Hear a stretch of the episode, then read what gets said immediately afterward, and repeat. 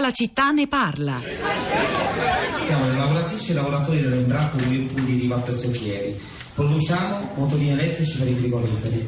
Ad ottobre l'azienda ci ha comunicato che il nostro stabilimento non è più competitivo e che le produzioni saranno trasferite in altri stabilimenti all'estero, dove il costo del lavoro è più basso. Fino a pochi mesi fa il nostro stabilimento era considerato tra i migliori al mondo per produttività, qualità dei manufatti che producevamo. Alcuni di noi sono andati negli altri stabilimenti del gruppo per insegnare ai colleghi come fare a diventare i più produttivi, più bravi e più efficienti. Pochi anni fa siamo stati costretti ad accettare una riduzione del 25% dei nostri, eh, 25% dei nostri stipendi in cambio di mantenere i 500 posti di lavoro. Potete immaginare cosa significa diminuire di un quarto i nostri stipendi, che in media sono di poco sopra i 1000 euro al mese. Ma questo per l'azienda non è sufficiente. Abbiamo scioperato, manifestato, chiesto aiuto. Ci siamo rivolti al governo che, stato, che sta cercando una via d'uscita. Siamo stati ricevuti dal Papa Francesco che, che ci ha detto di avere, fede, di avere fede anche nella lotta e ci ha promesso di pregare per noi. Intanto continueremo a lavorare perché ci sono delle commesse da portare a termine. Siamo 537 famiglie che tra 40 giorni rischiamo di perdere la speranza in un futuro dignitoso. Questa era la voce degli lavoratori della Embraco. Eh che intervenivano sul palcoscenico eh, del festival, nell'ambito del Festival di Sanremo. Nel frattempo, qui a tutta la città ne parla, continuano ad arrivare messaggi da un lato, più in generale, sulla um, piega che prende il mondo. Allora, per esempio, Marcella non ci sta a dire beh, la delocalizzazione è inevitabile, così va il mondo, ma dobbiamo accettare tutto, come si fece in Europa durante l'ascesa del nazismo. E c'è chi invece dice senza delocalizzazione non c'è globalizzazione, non si può avere botte piene moglie ubriaca. Poi diversi messaggi che ritornano sulla questione degli stipendi nella Repubblica Ceca, eh, lo dico ancora una volta, eh, il giornalista Kaspar indicava un caso particolare dei dipendenti della Skoda nella Repubblica Ceca che effettivamente sono, sono piuttosto alti, paragonabili a quelli italiani, non parlava di Slovacchia, per quanto riguarda lo stipendio slovacco ci si chiede, c'è un'ascoltatrice che chiede ma insomma quanto guadagnano davvero in Slovacchia, abbiamo trovato una, una serie di cifre sul, sul sito play.plati.es SK, un sito slovacco credo abbastanza autorevole, siamo intorno ai eh, 920 euro lordi medi. Rosa Polacco, allora. Ciao Pietro, buongiorno, buongiorno a tutti. Allora comincio con Twitter eh, dove di Embraco si parla molto eh, da diversi giorni, è stato anche per varie occasioni tra, eh, tra, gli argomenti più discussi, come si dice in gergo tra i trend topic e anche stamattina troviamo diversi interventi in pochi caratteri. C'è Massimo che dice non capisco il problema di Embraco, i lavoratori slovacchi non hanno diritto anche loro di lavorare, perché dovremmo preoccuparci di chi il lavoro lo perde solo perché italiani, si è mica nazionalisti e questo è un, è un tema che, che, ricorre molto molto spesso, Pietro lo sai. Eh, poi c'è Federico che dice non è delocalizzazione, Embraco ha scelto l'Europa dentro l'Europa, non capisco lo sdegno eh, del ministro e del governo.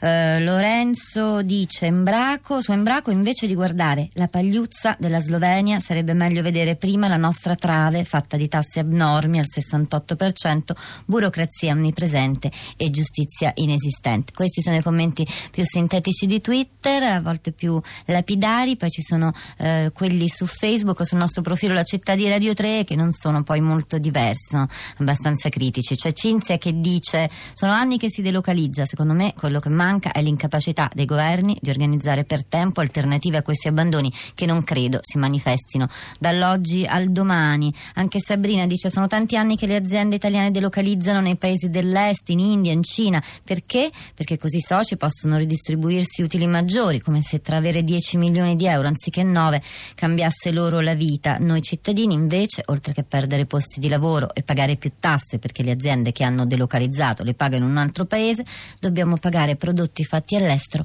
come se fossero fatti in Italia. Roberto da Verona, buongiorno e benvenuto. Buongiorno. Prego. Allora, io mi ricordo una cosa che è successa anni fa da Santoro, una puntata del Rosso e Nero e lì c'era il vicepresidente di Industriali, di cui non ricordo il nome, che spiegò agli italiani proprio lì in diretta da Santoro che eh, un operaio in Albania costava praticamente in un anno quello che costava eh, quello italiano in un mese. E quindi diceva eh, chi me lo fa fare di rimanere in Italia a spendere 12 volte tanto. E quindi diceva era normale andare all'estero, solo che nessuno non ha mai detto niente mh, e, e tantomeno i governi di allora che si sono susseguiti negli anni. Ecco. E, e, praticamente è lo stesso problema che abbiamo ora, cioè il costo del lavoro. Cioè lì ci abbiamo delocalizzato anche noi, non ci lamentiamo troppo se ora lo fanno anche le, le multinazionali presenti nel nostro paese. Grazie da Roberto da Verona, ci spostiamo a Torino, quindi torniamo diciamo, vicino all'epicentro di questa crisi. Donatella, buongiorno, benvenuta, prego. Buongiorno, buongiorno e complimenti per la trasmissione. Grazie. Che seguo molto.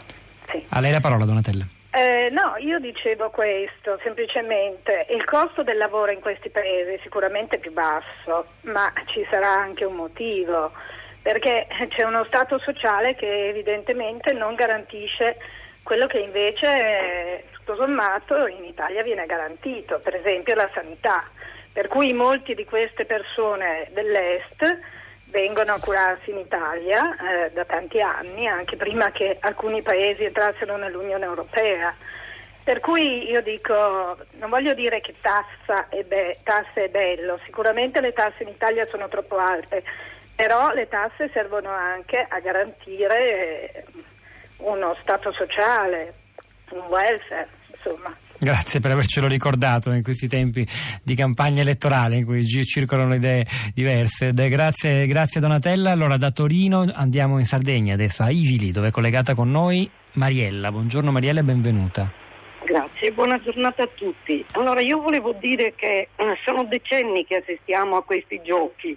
Qui nel Sarcidano, quindi nella mia zona, abbiamo una grossa zona industriale che adesso è completamente abbandonata ed è un ottimo esempio. Qui gli imprenditori sono venuti, hanno preso i contributi comunitari regionali, alcuni di loro non hanno mai aperto l'attività, dopodiché hanno delocalizzato, cioè hanno preso contributi, hanno preso i soldi e li hanno portati da un'altra parte.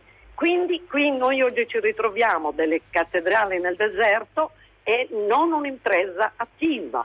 Questo è, uno è libero di fare impresa, però se i soldi li prendi qui, io credo che qualche responsabilità e qualche dovere ce l'hai. Grazie Poi. Mariella. Eh, Rosa, ritorno a te, i social network. Io torno su Facebook dove c'è uno scambio interessante tra Alberto e Emanuela. Alberto dice se la fabbrica delocalizza non bisognerebbe comprare più prodotti Whirlpool, sarebbe un monito per altri. Emanuela gli risponde a furia di non comprare questo, non comprare quello, per sabotare consapevolmente ci ridurremo alla candela e l'acciarino, indossando pelli di pecora e mangiando radici e bacche. Chiudo con un tweet, quello di Enzo, che dice tra l'interesse dei soci azionisti azionisti e la responsabilità sociale, alla fine l'impresa sceglie sempre il primo, niente di nuovo. È il momento di Radio Tremondo con Roberto Zicchittella, alle 11.30 arriverà Radio Trescenza, hanno lavorato a questa puntata di Tutta la città ne parla, Giovanni Sardi la parte tecnica, Piero Vogliese alla regia, Pietro del Soldà a questo microfono e a fianco a me Rosa Polacco, al di là del vetro Sara Sanzi e Cristina Falocci, la nostra curatrice Cristiana Castellotti.